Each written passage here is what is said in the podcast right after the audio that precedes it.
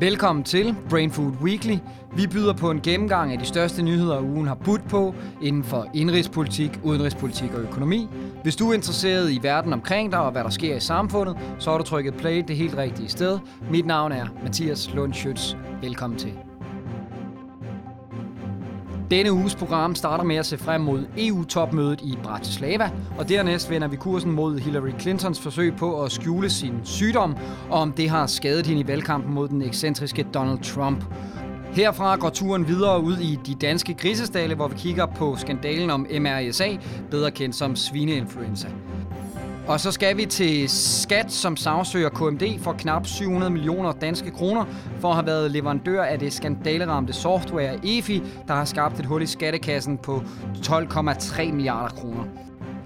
I Syrien har USA og Rusland indgået en aftale om en midlertidig våbenhvile, og så vil det være tid til vores hovedhistorie denne uge om de meget kritiserede nationale test for folkeskolen. Vi har været i kontakt med politikere og eksperter på området. Topmøde i Bratislava om EU's fremtid i klub 27. Det første EU-topmøde uden Storbritannien starter i morgen i Bratislava, hvor de nu kun 27 stats- og regeringschefer skal diskutere EU's fremtid. Med de forskellige grupperinger, der er i klub 27, som har hver deres øh, regionale og nationale agendaer, er der lagt op til en række interessante opgør. Især tre temaer vil blive diskuteret indgående – sparepolitikken i Europa, sikkerhedspolitikken og herunder selvfølgelig forholdet til Rusland vil blive diskuteret, og så naturligvis, hvordan EU skal fortsætte med at håndtere flygtningekrisen. De sydeuropæiske medlemslande vil forsøge at tage et opgør med den økonomiske sparepolitik, hvilket bringer dem i direkte kollisionskurs med de nordeuropæiske lande, stærkt anført af Frau Merkel, den tyske bundeskansler. I kølvandet på flygtningekrisen vil den østeuropæiske gruppering forsøge at indlede forhandlinger om et anderledes EU, hvor noget af magten bliver ført tilbage til de enkelte medlemslande. Merkel og Sydeuropa vil være faste i kødet for at udskyde netop denne diskussion, og i stedet fokusere på en rimelig fordeling af flygtninge og tildeling af flere ressourcer til EU's agentur for grænsekontrol, Frontex. Til slut skal der diskuteres potentialet i en fælles europæisk her, hvilket vil bringe traditionelt neutrale lande som Sverige ud i problemer med deres selvforståelse. Fronterne er således trukket skarpt op til et begivenhedsfuldt møde, som dog ikke vil byde på konkrete politiske løsninger eller traktatforslag, ifølge flere eksperter. Clinton er syg, og Ohio er en mulig gamechanger, hvis meningsmålingerne holder. I USA er Hillary Clinton alvorligt ramt af to personlige fadæser, som desværre for hende er gået viralt på tv-stationer og sociale medier landet over. Først udtalte hun, at Trump appellerer til grundlæggende racistiske, antifeministiske og voldelige vælgere, men Trump har en meget mere forskelligartet vælgergruppe end som så – og Clinton risikerede hermed at fremmedgøre millioner af marginalvælgere. Ved 15-årsdagen for terrorangrebet den 11. september blev det endnu værre, da Clinton blev nødt til at forlade en storslået mindehøjtidlighed i New York City grundet en hedetur.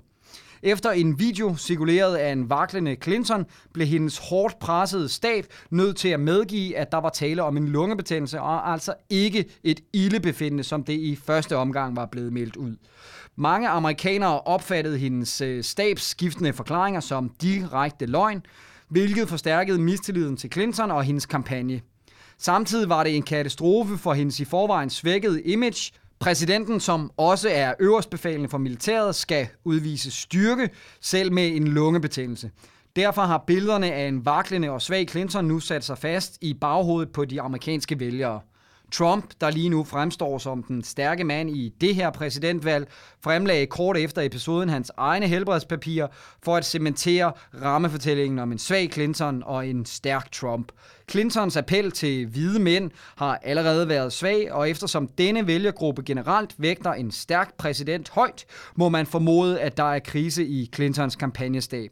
De seneste fadæser har i hvert fald haft en virkning i staten Ohio, hvor de nyeste målinger viser en 5% føring til Trump, Som man siger i USA, kan man ikke vinde i Ohio, kan man ikke vinde præsidentvalget. Vi får nu en uddybende kommentar fra lektor i amerikansk politik, Niels Bjerre Poulsen fra Syddansk Universitet. Lynhurtigt blev hovedproblemet for hende i virkeligheden, at hendes kampagne ikke med det samme havde sagt, at du var lungebetændelse. Så det skrev sig ind i den samme narrativ, som handler om, at øh, hun ikke var så øh, åben med oplysninger. Og det har hun jo så til dels prøvet at kompensere for ved faktisk at, og, øh, frigive øh, mere øh, omfattende og mere detaljerede oplysninger om, om sit helbred her i, i går. Og meningsmålingen fra Ohio siger Niels Bjerg Poulsen følgende. Ja, man kan sige, det er en måling. Øh, hvis, det, øh, hvis det viser sig at, at holde, og hvis det reflekterer et større skift øh, blandt øh, grupper af vælgere, som, som ellers øh, ville stemme demokratisk, altså ufaglærte hvide arbejdere, som sidste gang øh, endte med at tippe i retning af Obama snarere end, end, øh, end Mitt Romney, øh, så er, er det et problem. Hun kan godt vinde uden at vinde Ohio, men hvis det er, viser sig at være del af en større tendens, hvis det viser sig at være del af en større tendens, som også omfatter øh, samme vælgergrupper i stater som Pennsylvania og, og, øh, og Iowa. Øh, så altså, hvis det er en større national tendens, så kan det selvfølgelig blive et problem. MRSA, eller bedre kendt som svineinfluenza.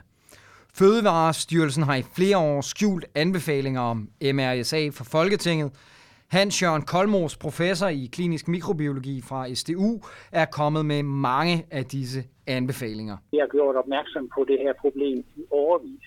Altså, altså, og det er også dokumenteret, øh, men øh, det er, altså, der er nogen, der har været signaldøve i den anden ende. Hans Jørgen Kolmos mener, at et øh, bud på Fødevarestyrelsens bevæggrunde kunne være landbrugets økonomi. De, de er bange for, at det går ud over fødevareproducenter, altså svineproducenternes økonomi det står direkte i Rigsrevisionens rapport, øh, som øh, jo kom øh, i, i 2015. Så der kan man faktisk læse det. Det er, det er sådan set øh, det er et nærmest øh, citat fra, fra, fra Rigsrevisionens rapport. Antallet af smittede danskere var i 2007 12 mennesker, mens det var øh, 643 danskere i 2013. Ifølge Danmarks Radio anslås det i dag, at hele 12.000 danskere har MRSA. Det er en voldsom stigning på bare få år. Hans Jørgen Kolmos mener, at Fødevarestyrelsens fortielser har alvorlige konsekvenser. Jamen, det har jo den konsekvens, der er jo folk, der bliver syge af det, og helt konkret, der er jo, der er jo mennesker, der er døde af det her, altså i, øh, i, øh, i, i løbet af de år. De dødsfald kunne jo være forhindret. Øh, øh, hvis man havde grebet ind i tide. Altså, det er, jo, det er jo folk, der døde af det til, er fuldstændig sagsløse mennesker, som ikke har været i nærheden af en svinesag.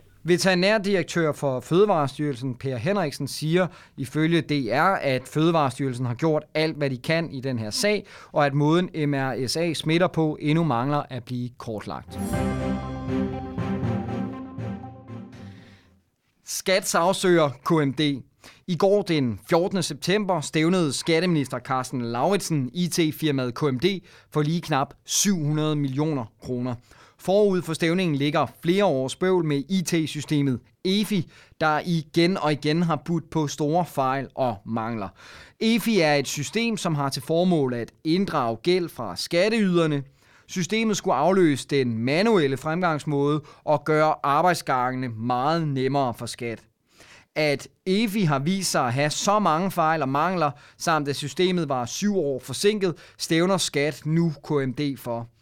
Det er EFIs mange fejl og mangler, der nu har været medvirkende til, at der er efterladt et hul i statskassen på omkring 12 milliarder kroner i manglende skatteindtægter. Skat kræver 80% tilbage af de omkostninger, de har haft på grund af EFI. De skønner nemlig, at EFI trods alt har været 20% funktionsdygtig. KMD frelægger sig dog det fulde ansvar, og det gør de, fordi de mener, at skat har skylden. KMD's juridiske direktør Mark Skriver Nielsen mener, at Skat selv har haft råd i inddrivelsesprojektet, og at der har været råd i Skats organisation generelt. Det skriver DR.dk. Hvordan kom vi dog hertil? Et tocifret milliardunderskud og mudderkastning og pegen fingrene i medierne. Ingen ved endnu, hvem der har skylden i hvad der er blevet kaldt Danmarks største sag om skattesvindel midlertidig fredsaftale i Syrien. Fredag i sidste uge indgik den amerikanske udenrigsminister John Kerry og hans øh, russiske kollega Sergej Lavrov en aftale, der indebærer, at der siden mandag aften har været en delvis våbenhvile i det borgerkrigshavede land Syrien. Formålet med våbenhvilen er at skabe mulighed for leverancer af nødhjælp til den trængende civilbefolkning, særligt i den østlige del af den syriske by Aleppo. Men der har været flere skudvekslinger mellem den syriske hær og militsgrupper i opposition mod regimet. Derfor har det heller ikke været muligt indtil nu at få bragt nødhjælp ind i landet. Grunden til, at nødhjælpsorganisationerne ikke vil køre ind i Syrien er, at det ikke har været muligt at få tilstrækkeligt med sikkerhedsgarantier fra hverken den syriske regering eller de lokale oprørsgrupper. Stemningen er generelt anspændt, og Rusland anklager blandt andet USA for ikke at leve op til sine forpligtelser i forhold til aftalen. Men til trods for det bliver våbenhvilen forlænget endnu 48 timer, skriver CNN og Al Jazeera i dag. Mark Toner, en talsmand for det amerikanske udenrigsministerium, udtaler, at der har været brud på våbenhvilen fra begge parter, men at man fortsætter med at overvåge situationen tæt. Skeptikere mener, at aftalen ikke forbliver holdbar, da USA og Rusland støtter forskellige parter i krigen, og at det naturligt nok ikke har været muligt at indgå aftale med IS og Jabhat Fatah al-Sham, som er en islamisk oprørsgruppe, tidligere kendt som al-Nusra-fronten, om at indgå i den her våbenhvile. Men hvis aftalen forbliver intakt, vil USA og Rusland sammen påbegynde bombninger af IS og Jabhat Fatah al-Sham, USA ser nemlig våbenhvilen som et første skridt på vej mod en stabilisering af situationen i Syrien, men som nævnt skyder de stadig på hinanden.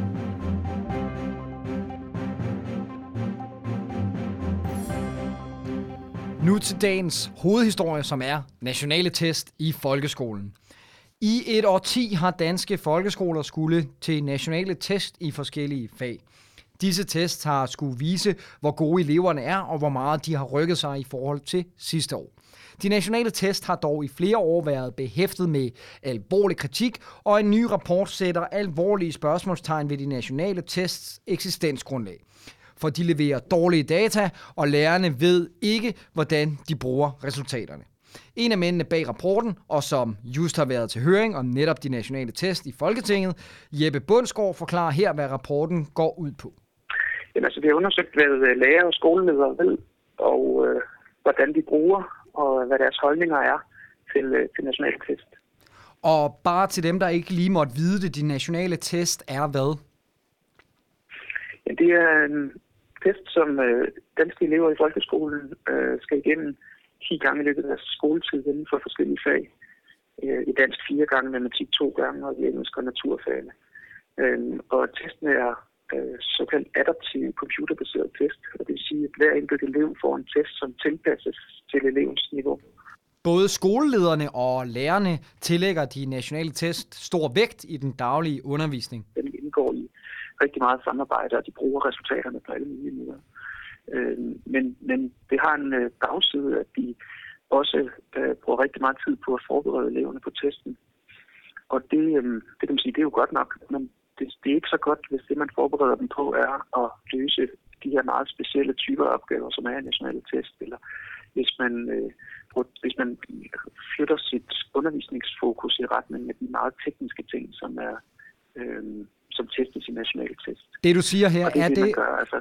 det du siger her, er det, at, at lærerne, så at sige, teach to the test, eller hvordan skal jeg forstå dig? Det, det er det, det, så det er det, vi kalder det i rapporten, og det er jo en diskussion om, hvornår er der tale om teach to the test.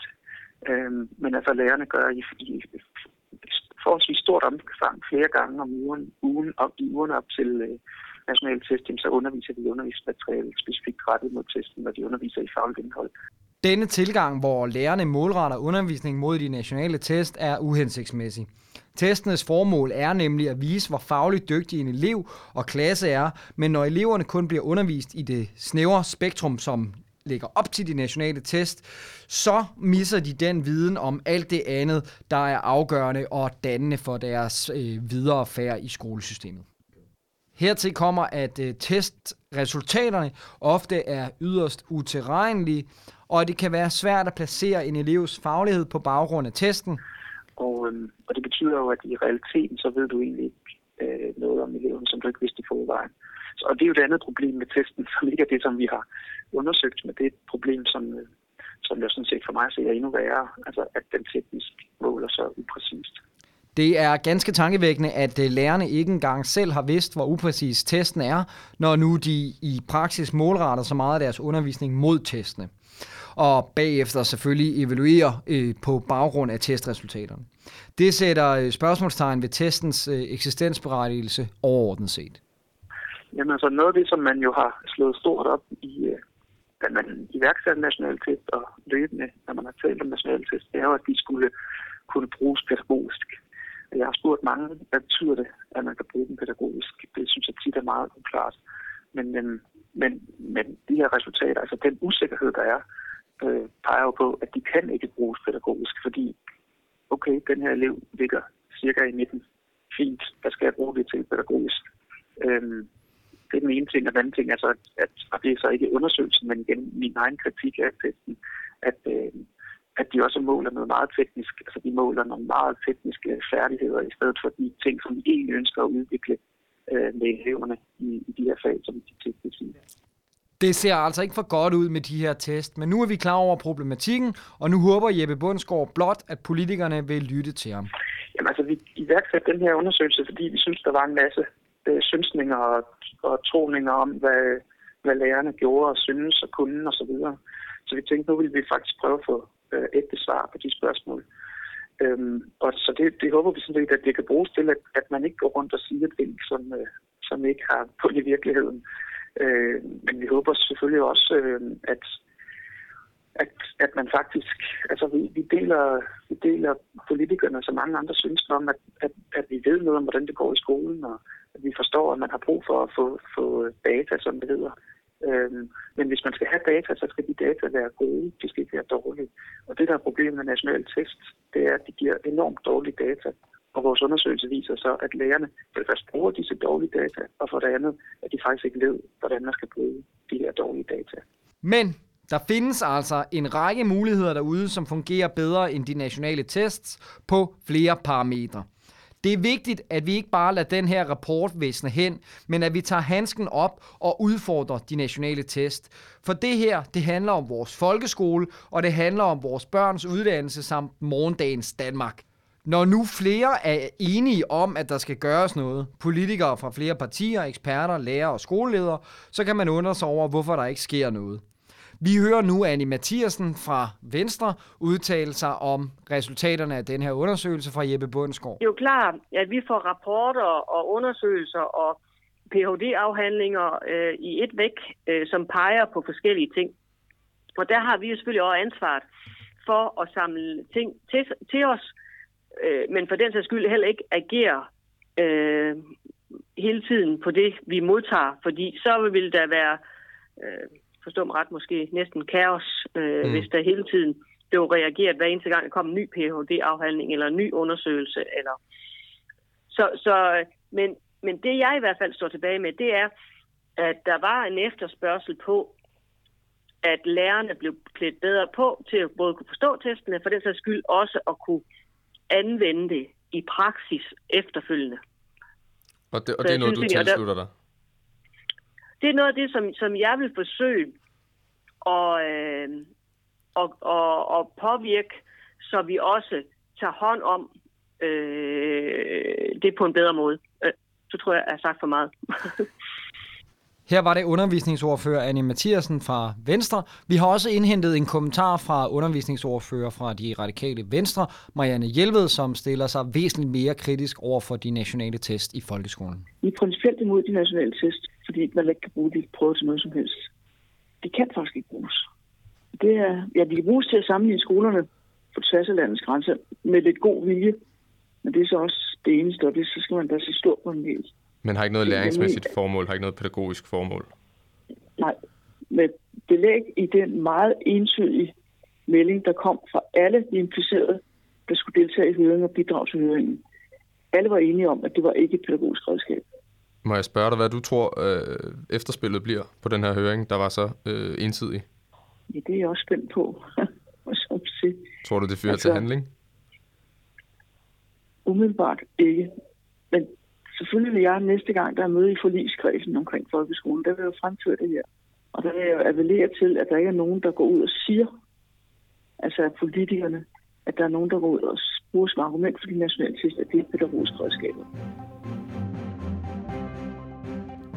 Denne relativt store kritik, der har været af de nationale test i folkeskolen, vil vi jo selvfølgelig gerne have fremlagt for uddannelsesminister Ellen Trane Nørby, men hun har ikke ønsket at medvirke i denne udgave af Brain Food Weekly.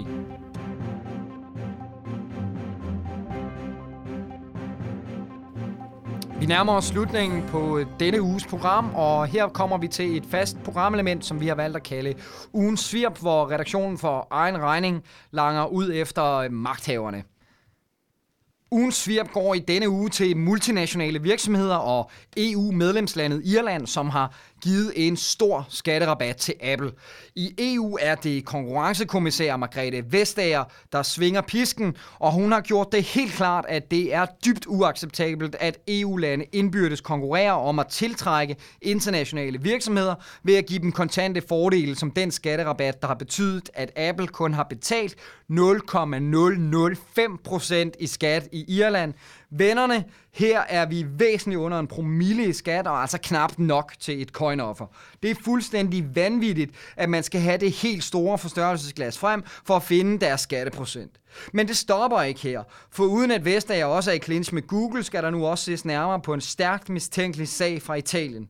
Og nu bliver det profitsøgende og moralsk forkasteligt. Det italienske medicinalfirma Cesi Pharma har hævet prisen på lægemidlet Pariona, der er steget fra 20 kroner til 800 kroner.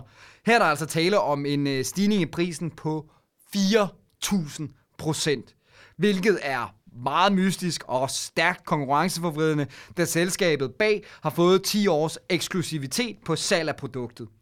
Pajona indeholder det aktive stof koffeincitrat, som, ja, hjælper for tidligfødte med at trække vejret. Og det er så blevet 4.000% dyrere overnight. Kom igen, multinationale svindlervirksomheder, og Vestager, go get them, Tiger.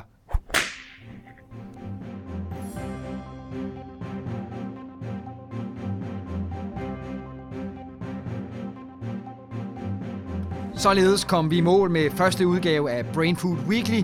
Tobias Anker Jeppesen har produceret, og i redaktionen var det i denne uge Johannes Schultz Lorentzen, Janni Andersen, Rune Henriksen og Rasmus Trangberg.